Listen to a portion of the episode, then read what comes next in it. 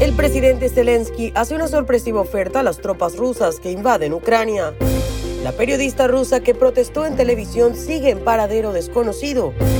Cierran consulado de Estados Unidos tras brutal balacera en México. Clausuran escuela en estado de California debido a que se encontró en el campus el cuerpo del subdirector.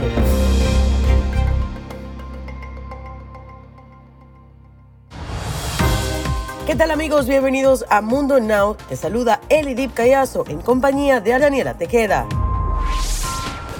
En un discurso pronunciado a primera hora del martes, el presidente ucraniano Volodymyr Zelensky le hizo una sorpresiva oferta a las tropas rusas que invaden Ucrania desde el 24 de febrero. En su mensaje, Zelensky predijo la victoria ucraniana sobre las fuerzas del mandatario Vladimir Putin y le ofreció a las tropas rusas una oportunidad de sobrevivir si se rinden y detienen el combate, de acuerdo con un reporte publicado en la madrugada por Fox News.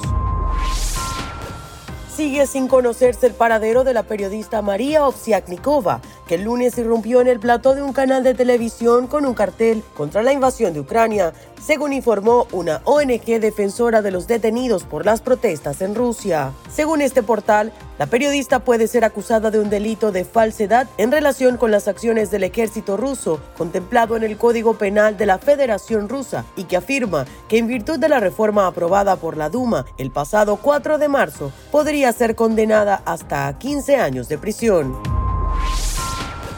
Cierran consulado de Estados Unidos tras brutal balacera en México.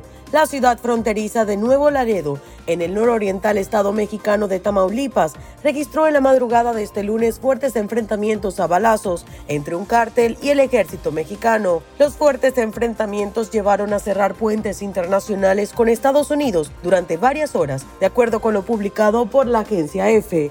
Según informaron fuentes oficiales a lo largo de la noche del domingo y la madrugada del lunes, hubo unos 30 enfrentamientos. Cierran escuela en el estado de California tras encontrar en el campus el cuerpo del subdirector.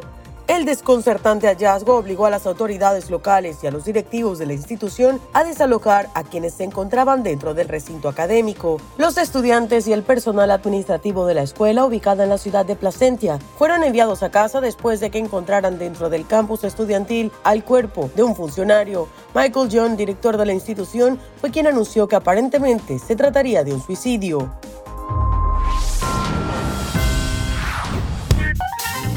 A la guerra, Fernando del Rincón es enviado a cubrir la guerra en Ucrania y su esposa Julie Giliberti se despide devastada.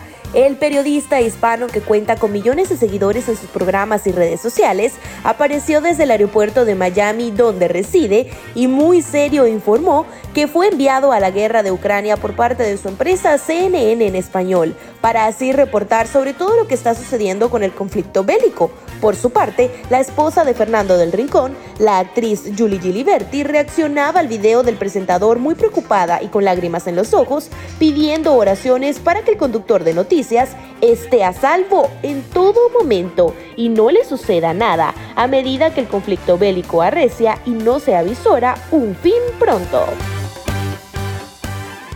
En otras noticias, J-Lo aparece sin blusa y sin falda para presumir su ropa debajo impresionante. Una vez más, la actriz y cantante Jennifer López, quien está a unos meses de cumplir 53 años de edad, reventó en las redes sociales al aparecer sin blusa y sin falda para presumir su ropa debajo, por lo que los usuarios se desvivieron en halagos. Entre ellos, le dijeron, tú eres una mujer muy hermosa.